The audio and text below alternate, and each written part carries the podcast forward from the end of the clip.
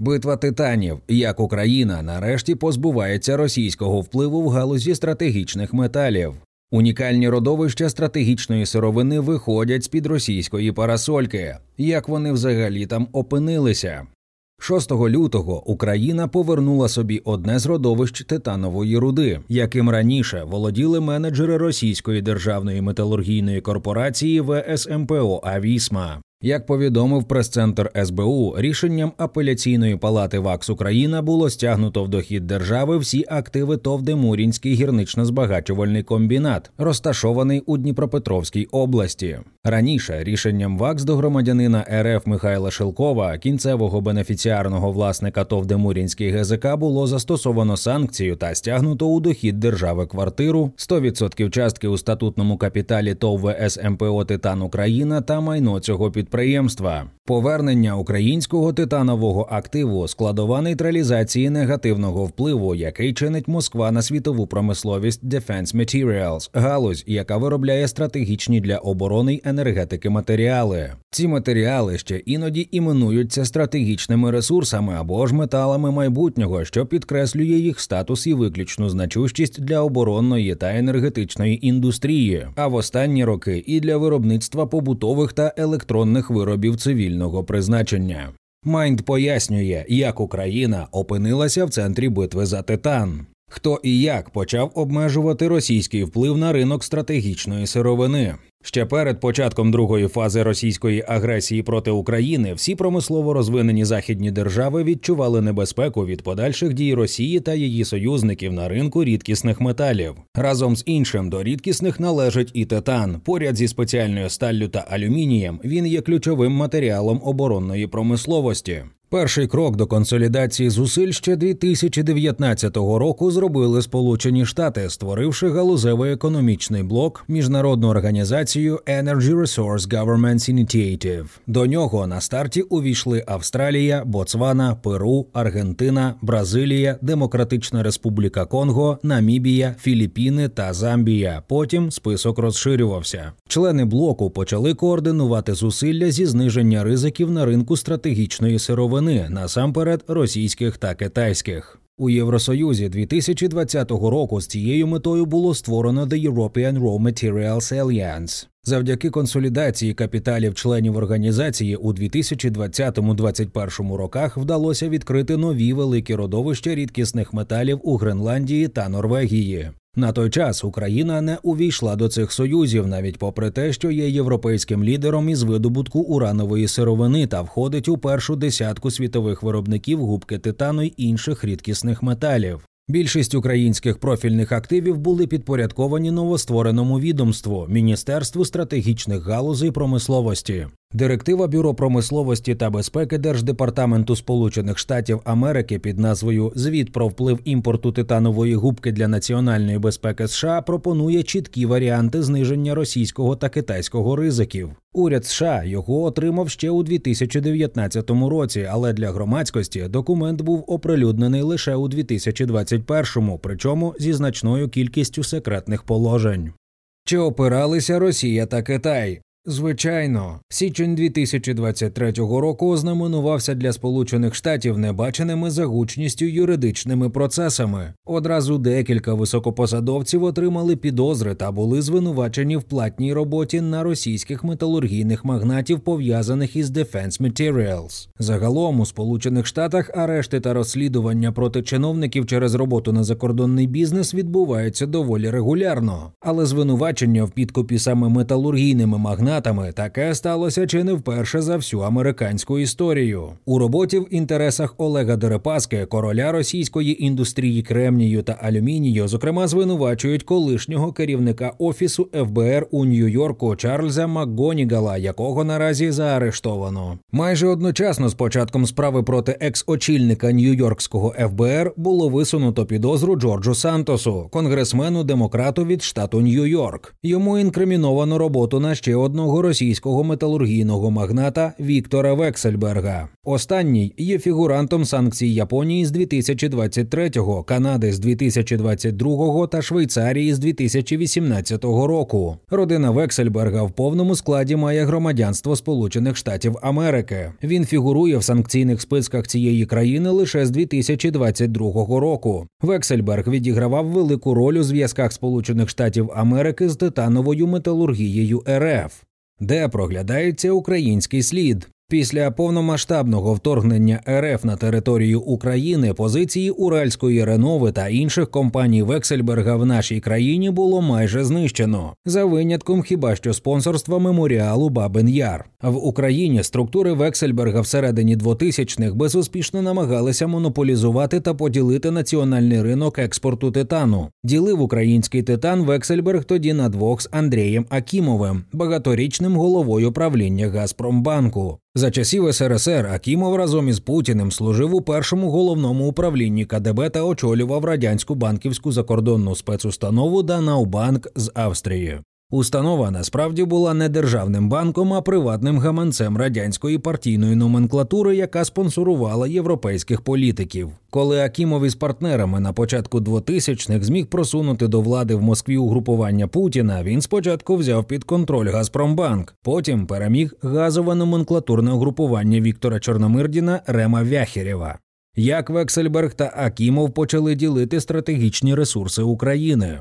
Після остаточного розгрому конкурентів Акімов та його номенклатурне угрупування влітку 2004 року посприяло укладанню угоди між командою тодішнього президента України Леоніда Кучми та Дмитром Фірташем про оренду найбільших українських державних родовищ руди титану за смішною ціною. Далі Вексельберг ініціював план викупу декількох родовищ титановмісних руд. Зокрема, було офіційно заявлено про наміри об'єднати підприємства металургії титану України та РФ у єдиний холдинг під назвою Титан України, але з московським керівництвом. Холдинг мав запрацювати під егідою уральської корпорації ВСМПО Авісма, яка до 2004-2006 років перебувала у фінансовій орбіті банківських установ Вексельберга. Після першого майдану в російського магната почалися проблеми з українським титановим проєктом. Як наслідок, з 2006 року банки Вексельберга раптом втратили вплив на ВСМПО Авісма, і ця корпорація перейшла до нового контролера. Ним став менеджмент державного концерну Ростех на чолі з Віктором Чемезовим.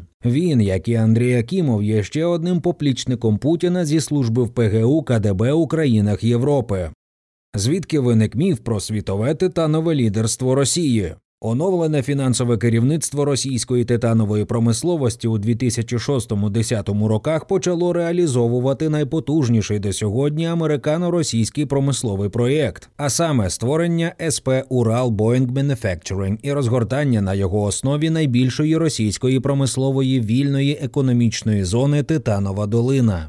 СП плекало хижі наміри щодо України. Саме вона, на відміну від РФ, мала всю необхідну ресурсну і технологічну базу для подібного проєкту. У росіян немає ані комерційно привабливих родовищ руди, ані наукових інститутів титану, ані конструкторських бюро зварювання та заводів плазмово-променевої плавки, ані заводів великогабаритної авіаракетної ковальсько-пресової обробки титану. Підприємство монополіст регіонального ринку авіаракетного трубного прокату рідкісних металів також працює в Україні. Але, попри всі ці об'єктивні факти, у Вашингтоні тоді хтось їх відверто проігнорував. І Boeing Manufacturing зробила інвестиційну ставку на Москву, а не на Київ, що тепер виявилося помилкою. У рамках перелічених проєктів для потреб ринку США та ЄС стали успішно виробляти російський титановий прокат найвищої авіаракетної якості. Ключові об'єкти ВС почали працювати на ковальсько-пресовому устаткуванні, яке було розроблене та вироблене в Україні. Ось із чого складалася російська могутність на глобальному ринку титану.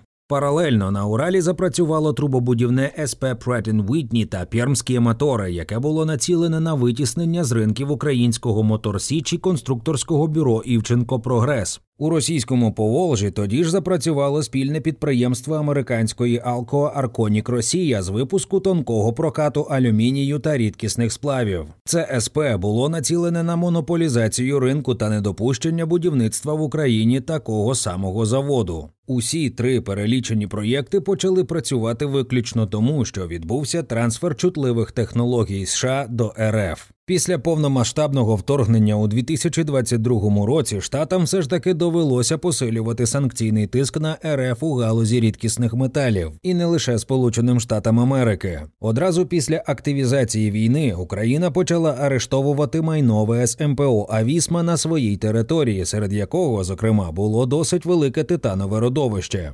Boeing Incorporated в свою чергу заявила про відмову від закупівель російського обробленого титану. Таке рішення було ухвалене попри те, що частка ВСМПО Авісма в загальних потребах Boeing Incorporated ще 2021 року становила 60%. Але нагадаємо, відчутних санкцій на цю галузь не накладалося. Слідом за американським лідером світового ринку авіаракетного машинобудування всередині 2022 року про аналогічну, але поетапну відмову від російського титанового прокату заявили Rolls-Royce та Safran Aircraft Engines. У їхньому виробничому циклі частка російського титану перевищувала 70%. Ще один світовий гігант, європейський Airbus, лише на початку 2023 року заявив, що почав шукати, хто ж зможе замінити російські російські постачання, які за даними преси ще 2022 року перевищували 80% його потреб. Відповідь на це питання дало минулого місяця видання Newsweek, опублікувавши оптимістичну статтю, мовляв, Україна врятує залежність Сполучених Штатів від Росії у постачаннях титану, якщо США допоможуть Україні відвоювати свої території. Україна входить до невеликого числа країн світу, які мають запаси титану і відповідну інфраструктуру його видобутку та виробництва. Тому в інтересах США та ЄС зробити все, щоб Україна встояла і могла бути незалежним постачальником цієї сировини для зброєвої, авіаційної та космічної галузей своїх євроатлантичних партнерів. Йшлося в матеріалі. Отже, підсумуємо, історія міцних відносин Сполучених Штатів із РФ у титановій металургії тривала десятками років, але в підсумку зазнала провалу і, очевидно, завдала великих збитків економіці США та інших країн, які якось треба перекривати. Дерипаска МакГонігала, який український слід цього магната. Найбільш привабливими активами Олега Дерипаски в Україні донедавна були три підприємства: перше ТОВ Миколаївський глиноземний завод, другий права управління ТОВ Дніпробузький морський порт, який працює на вході в цей завод. І третє найбільше в Європі по запасах родовище сировини для виробництва електронного кремнію Баницьке, розташоване в Сумській області. Розпоряджався цим родовищем під назвою Глухівський кар'єр кварцитів Запорізький алюмінієвий комбінат. Щодо родовища Кремнію, то всю першу фазу російського нападу на Україну тодішня українська влада його не чіпала. Цей актив перші роки війни спокійно належав інвестору з держави-агресора, і Україна спромоглася повернути його лише в 2022 році. Пасивність українського держапарату в 2014-2019 роках можна пояснити тим, що Дерипаска провернув корупційну оборудку з українськими активами в Миколаєві. Тоді відбулася спроба передачі прав власності на МГЗ від офшорів корпорації Дерипаски Русал до трейдера Glencore Incorporated. Щодо державного порту ДБМП, то піар зусилля базувалися на тому, що ДБМП та МГЗ відіграють для металургії РФ унікальну роль, адже Дерипасті за багато років так і не вдалося довести до тями свої глиноземні термінали в Мурманську та Находці. Тому без російського контролю в Україні його алюмінієва імперія стоїть на межі банкрутства, бо не може прибутково завозити та переробляти руди алюмінію. Крім глиноземного напівфабрикату алюмінію, який є базовим кольоровим кольоровим металом, МГЗ за початковими приватизаційними планами мав би виробляти з бокситів рідкісний метал галій. Це ключовий компонент лазерів, світлодіодів і електронних плат, а також незамінна сировина для військової атомної промисловості. Сировина галію, так званий лужний проміжний розчин глинозему, попри відсутність у цьому якогось комерційного зиску, вивозився з України до РФ задля виробництва кінцевого продукту. Чи дісталися санкції до титану? За даними американської преси, колишнього керівника офісу ФБР у Нью-Йорку Чарльза МакГонігала у січні 2023 року заарештували, зокрема за звинуваченням у сприянні послабленню санкцій проти компаній Дерипаски і корпорації Русал. Саме цей арешт, мабуть, став сигналом українській владі. Лише в січні цього року Україна спромоглася викинути з МГЗ представників країни-агресора. Відносно нещодавно відбувся арешт більшості російських офшорних активів на цьому підприємстві. Отже, результати багатовекторного санкційного та іншого тиску на РФ стають паралельними. З одного боку, західні партнери України та Японія нарешті були змушені полишити мрію про мирне мультикультурне співіснування з державами-терористами, зокрема з РФ. Причому змогли не тільки консолідувати свої зусилля щодо зниження російських ризиків, а й почали арештовувати обслугу російських металургійних магнатів, принаймні у США. З іншого боку, Україна нарешті почала викорчовувати російські активи та преференції на національному ринку рідкісних і кольорових металів. Тепер нашій країні доведеться як мінімум розвивати конфісковані російські активи своєї кольорової та рідкісної металургії, аби більше ніколи не допускати в країну іноземних інвесторів із ворожими намірами. Причому неважливо звідки із заходу, сходу чи з диких земель.